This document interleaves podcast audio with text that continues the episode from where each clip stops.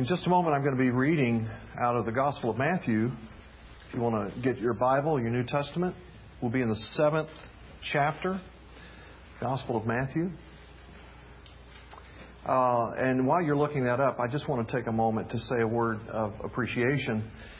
Uh, if you'd been down the hall or in the nurseries this morning, you might have noticed a little new carpeting, huh? Did you see that? It looks good.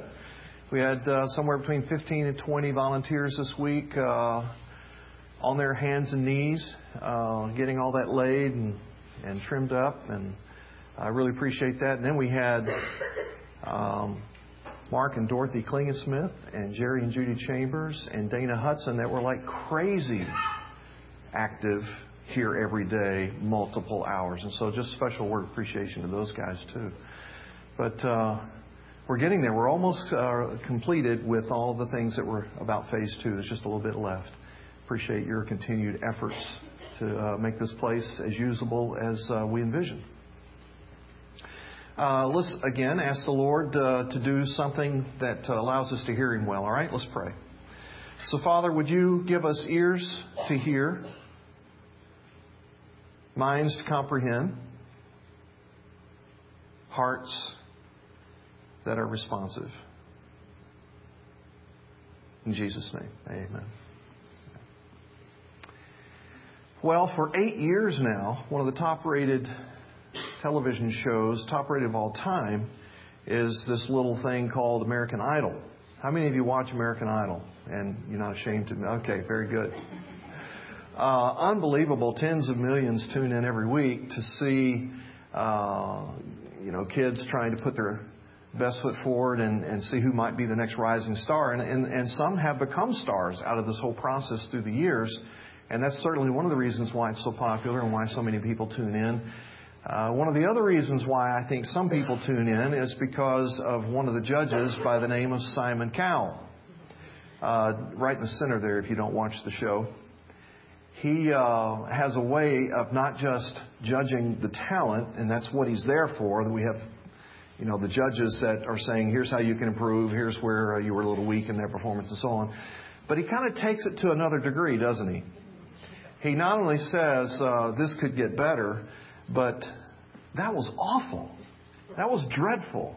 That was like the worst thing I ever heard in my life, and other such descriptors. And a lot of the times, uh, the crowd will begin to boo and hiss and give him a hard time, which I think he loves. He's a pretty sadistic kind of guy.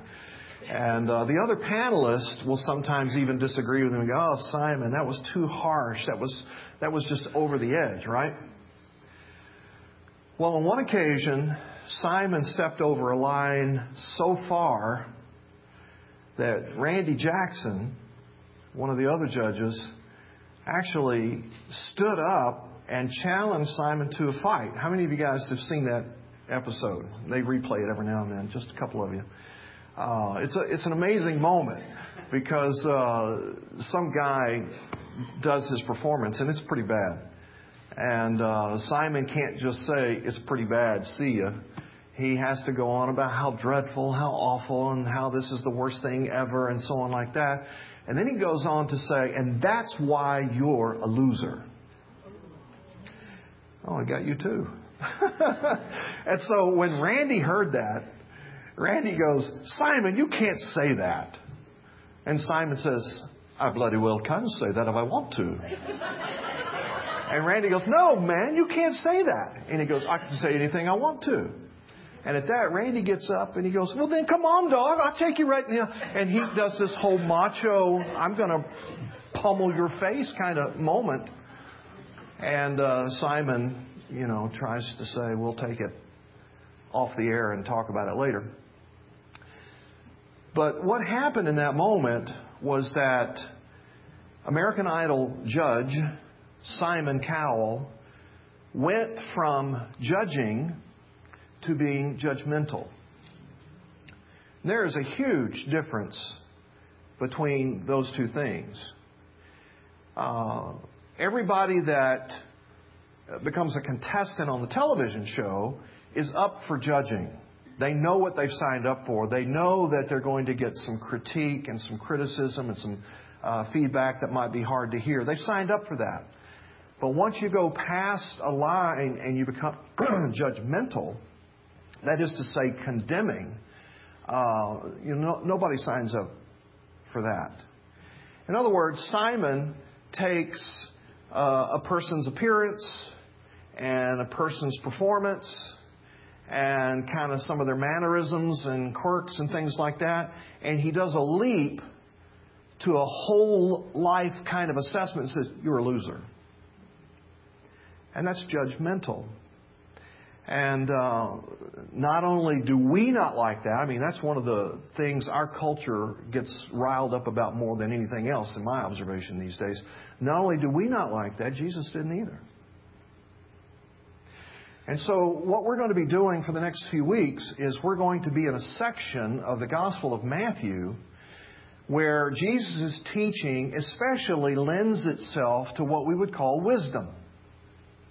It is a uh, pe- peculiarly divine perspective on a number of issues from which we're going to be able to draw wisdom.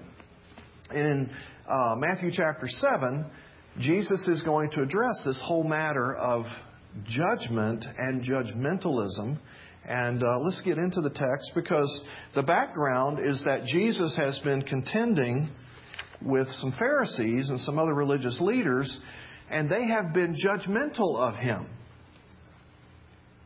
And they have, you know, we don't like the way he's presenting the kingdom of God, and we don't like it that he's not holding up the same behaviors that we esteem as most important. He's kind of letting people off the hook about all of this. He must be a sinner himself. He must be uh, a son of the devil. He must be, and they had all these conclusions that they had leaped to because of some false assessments of who Jesus was and what he had been doing. So, picking it up in uh, chapter 7, Jesus then says, Judge not that you be not judged. For with the judgment you pronounce, you will be judged. And with the measure you use, it will be measured to you. Why do you see the speck that is in your brother's eye, but do not notice the log that is in your own eye? Or how can you say to your brother, Let me take that speck out of your eye, when there is the log in your own eye? You hypocrite, first take the log out of your own eye, and then you will see clearly to take the speck out of your brother's eye. Do not give dogs what is holy, and do not throw your pearls before pigs, lest they trample them underfoot and turn to attack you. Now keep your Bible open because we're going to keep making reference to some of the things that uh, Jesus is saying here in these verses. But uh, right out of the gate, he says, Don't judge lest you be judged, and with the same measure that you're measuring it out. Now, the word there for judge, krino, uh, has this kind of connotation uh, don't condemn. And so, what he is actually saying is don't be judgmental. Don't be condemning toward other people. Because if you do, judgmentalism and condemnation will be coming your way. And it'll come in the same measure that you were measuring it out yourself. So that's the kind of statement that he's trying to make. And when he gets ready to illustrate it, he does so by telling a joke. Well, maybe not so much a joke as much as he was using humor. There are a few times in which Jesus uses humor. And this particular piece of humor comes right out of the carpenter's workshop, right? And so he says, How could you say to someone that has a little speck of sawdust in their eye, you need to get that out of your eye, when in fact you've got a beam, you've got a log protruding from your own eye? He goes, First, get the beam out of your eye, and then you'll be able to see and help your friend who's got the speck of sawdust in, in his eye. And he calls them, when he says that, he says, You hypocrite. Now, that word hypocrite is an ancient word that simply means actor. Someone who is pretending to be something that they are not. So, uh, why would you pretend? Why would you put on this act of your own righteousness and then put everybody else down for their lack of righteousness? Take care of your own character defects before you start messing with the character defects of other people. That's what he's getting at. So let's begin to unpack that whole matter of judgment and judgmentalism from the wisdom that Jesus brings to this picture. And the first that we see in verses 3 and 4 is what I just call judgmental junk. This is the stuff that Jesus is saying, get rid of this. Get this out of your life. It's got no place in the life of somebody that's going to follow after God. And basically, it's that idea that I will uh, address my own inferiority by putting someone else down. I'll lift myself up as I put someone else down. That's what the Pharisees were doing. They were addressing their own stuff by putting you down and therefore elevating themselves. And he says, don't do that. That's a faulty way to deal with your inferiority. Uh, not to mention, it's very unkind and unfair and unloving to other people. So, uh, you've known these people, right?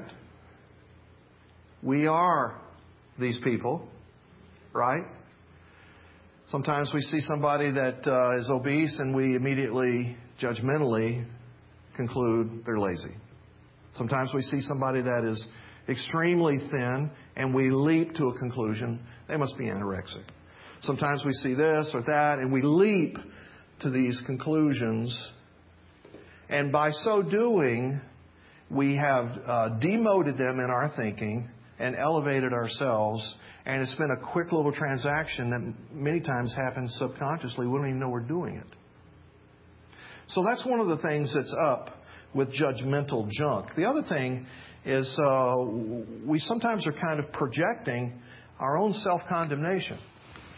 I, I have a friend who was confessional with me one time when he said, You know, I, I used to have this quick temper response to people that would swear. And when I would hear some profanity, I would just leap on them and jump down their throat and, you know, how dare you talk like that in front of me and so on like that. He said, but you know what happened? One day I had some kind of troubling thing going on and in the midst of, you know, me getting kind of stirred up and anxious about all that, I, I heard myself swearing. I was doing it under my breath. I never let it really get out loud like that, but I was, you know, kind of thing. And what he began to understand, and he was sharing with me, is that one of the reasons why it just pushed his buttons when, when somebody else would swear out loud is because he was so self condemning about himself not having a better handle on the uh, profanity and the swearing issue in his own life. And so it was this projected kind of self condemnation. Uh, this is exactly what was going on several years ago when a rather famous televangelist was uh, caught uh, soliciting prostitution and making use of pornography and things like that. And when people began to look at what been, what's been going on in this life, that you know he had had this big blowout all of a sudden. And as they began to look at the recent months, particularly of his preaching, they noticed that there had been an increase in his railing against immorality and railing against adultery and railing against the use of porn and all this kind of stuff. And basically, what you saw happening, you know, before millions of people on televised uh, broadcast was he was railing on himself and projecting these kinds of things on other people. So when we got that judgmental junk going on in our own lives, a lot of the times it's our faulty way of trying to deal with our own sense of inferiority. And then other times it's when we're just kind of projecting our own self condemnation. In either case, it's, it's junk. It's stuff that we can't uh, allow to stay the way that it is. Uh, which leads me to say, in the second place, there is a place for judging rightly. See, Jesus is not teaching never judge because there is an altogether appropriate time, place, and way to judge. He's saying don't let it go over a line where it becomes judgmentalism. Now, notice what he says in the text. He says, How can you talk about a speck of sawdust in somebody else's eye when you've got this beam hanging out of your own? First, get the beam out of your eye, then you can help your friend address the speck that's in his eye. So it's not like you're wrong to ever call attention to a character defect in someone else's life. It's that you do it with humility. You don't do it in hypocrisy. You don't look, do it like you've got your act all together. And you do it in a way where you're also working on your own stuff at the same time. So here's the deal God actually gave us safe, trusted relationships with others that can help refine and shape and sharpen our lives so that we can become all that God dreamed we would become before we were even born. We call those safe, trusted, loving relationships church. Yeah, well, not the church I've been a part of. No, I understand. Some of the worst settings for judgmentalism that I've ever seen in the world were in churches. So we'll own up real quickly that a lot of churches fail, miss the mark, uh, fall short of what God's looking to have happen within that community of faith. Uh, that's one of the things that, uh, and my mother has to own that, but it, it, that kind of judgmentalism kept her out of the church for 20 years. As a single, divorced mom, you know, every week when she came in, she absolutely felt condemned about her state in life. So I get that. I understand that. But we've been working really, really hard here for this to be a place that can be safe, where trusted, loving relationships can be developed. And in that context, we can do life with one another in ways that sharpen one another, refine one another, uh, bless one another to become all that we can become in Christ. Now, this is exactly the kind of thing that Paul was addressing in 1 Corinthians chapter 5 when he said in verse 12, For what have I to do with judging outsiders? He's just gone through this litany of problems and sins that were going on outside the church. And he is like, God has to handle all that. That's, that's outside of you know, where we are. But is it not those inside the church whom you are to judge? See, within this context of committed, in a covenant with one another, highly trusting and loving relationships, we do this check in with each other. We have open lives. We speak into each other's lives in that kind of way. This is also what Paul was getting at in Galatians chapter 6 verse 1. He said, Brothers, if any of you are caught in a transgression, you who are spiritual should restore him in a spirit of gentleness. Keep watch on yourself lest you too be tempted. In other words, you've got to be really humble about that kind of thing. You've got to be working on your own stuff as God's using you to address the stuff that's going on in other people's lives. So here's how that plays out. See, we are passionate about becoming like Jesus Christ. We not only want to know Him, we want in that relationship to become like Him loving like Him, joyful like Him, full of peace like Him, patience like Him, etc. And so, part of the way that, that God does that work in us is by sharpening us with one another. This is why small groups are such a big deal around here. Because that's especially the context in which your life rubs up against the lives of others and it has this, this shaping and transforming effect upon us. And so, because we have this kind of passion, we have this kind of heart and desire to see God do this in us, we invite. That's why I'm a member of this church. I invite you to speak into my life. And uh, through the years, you have. And so, if I'm not loving my family very well, if I'm in a little season where I'm all tweaked out about whatever and, and I'm not mindful of them and I'm not careful with them and I'm not loving of them and so on, then I hope you'll say, Scott, what's up with you and home? Is that going all right? And check in with me about that. I'm like, well, it might be a little bit difficult. Why? Why are you bringing that up? Well, I just saw you really speak harshly to Sherry the other day. Speak that into my life. Now, occasionally we, we get a little tweaked around here about our work lives, right? We, we work a little too much. We work a little too hard. It becomes a little too important. And, and sometimes it's like on the borderline of being like an idol to us. And so, uh, because we care about each other, we might bring that up in conversation. So, so, Billy, how's the work thing going for you right now? Oh man, it's this, it's that. I'm getting after them, you know what? So that's still all happening for you in a God honoring kind of way. Oh, uh, well, uh, and you know, you have that kind of gentle, loving, brotherly, sisterly kind of confrontation going on that helps me stay on the path, that helps me stay uh, on the way that, that Christ is changing my life.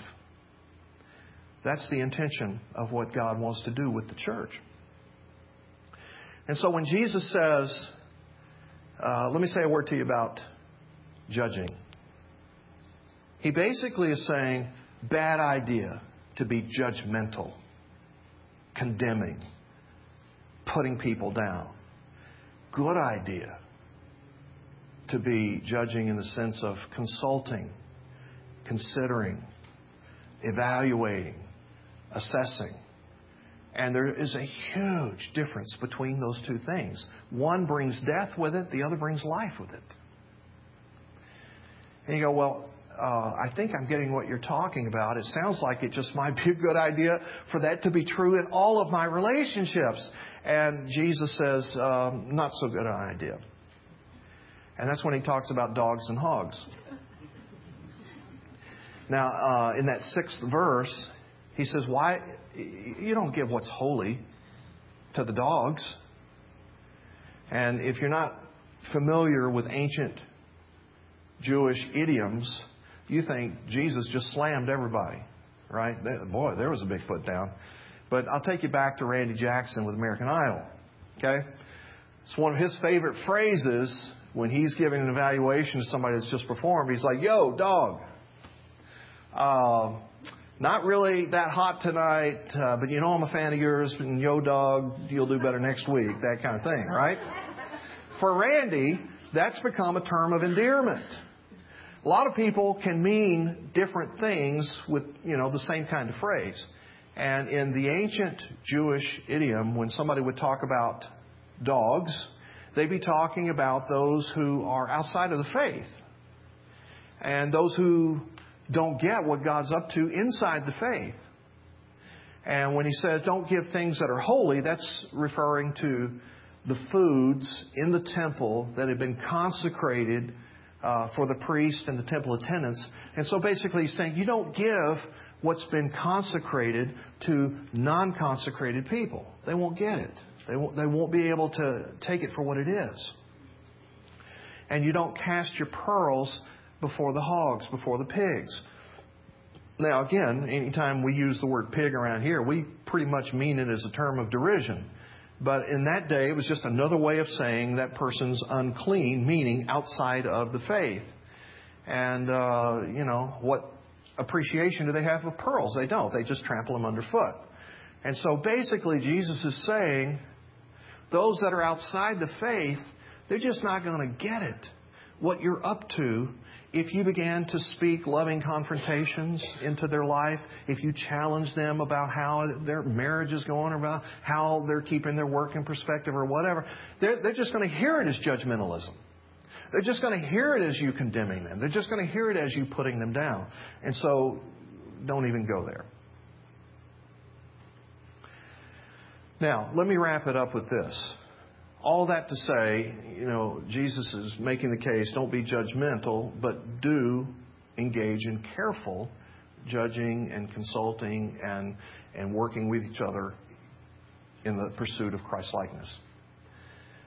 All that happens within the community of faith. But keep in mind, there is a day coming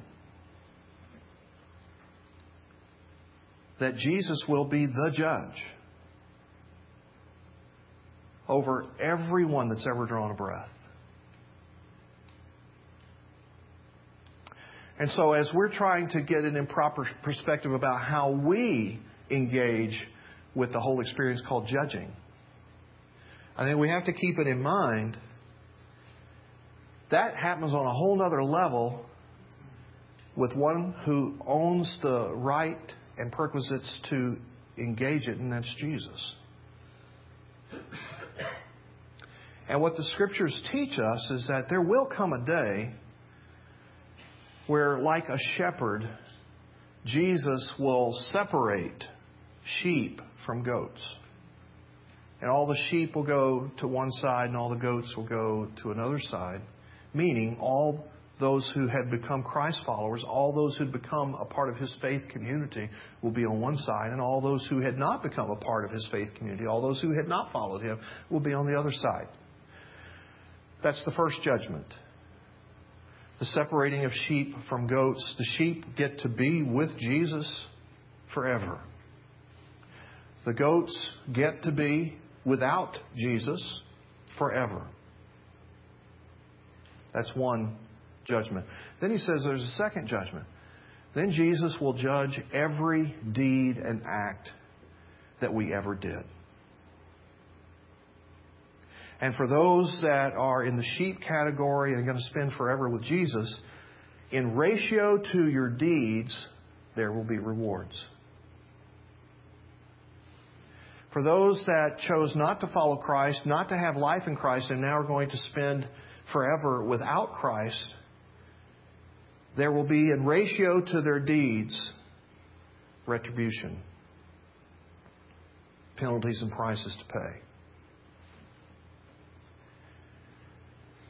And so, friends, this is one of the reasons why we invite one another to judge us, to consider, to consult, to challenge, to affirm, to bless, because we want to do this one and only life we have well.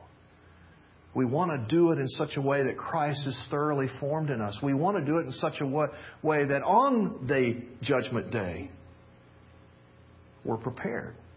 And that that is a good day and not an awful day. So, let me ask you have you repented?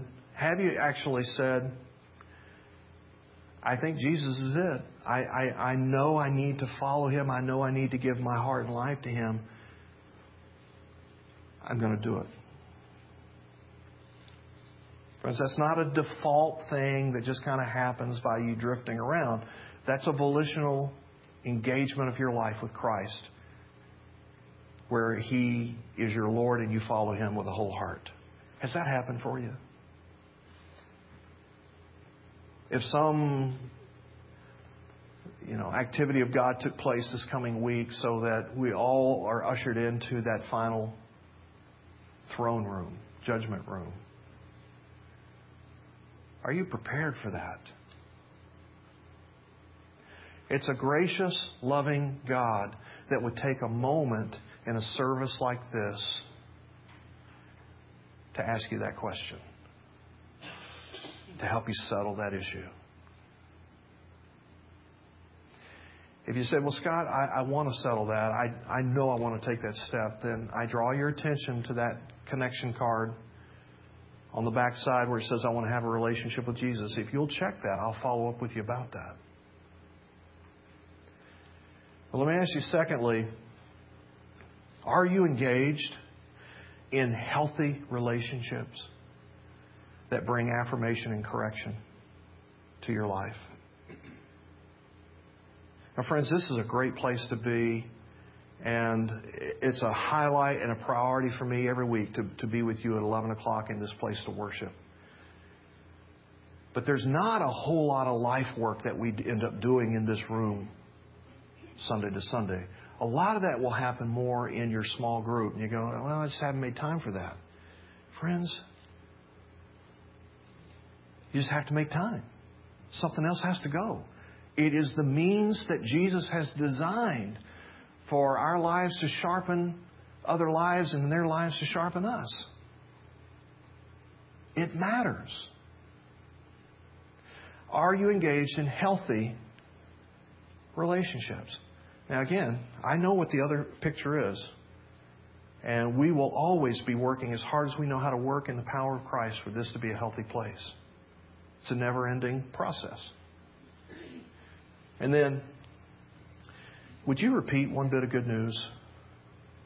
something that Jesus has been dealing with your heart about, some, some aspect of how He's at work in you or can be at work in other people's, would you repeat one bit of good news about Jesus to one other person this week? People literally are dying to know. Let's pray. Father, thank you for graciously, lovingly speaking into our lives today, speaking wisdom into our hearts. And we pray that by your power, by your grace, uh, we'll be able to move forward in your will and in your way, honoring you and having Christ better formed in us. We pray in his name. Amen.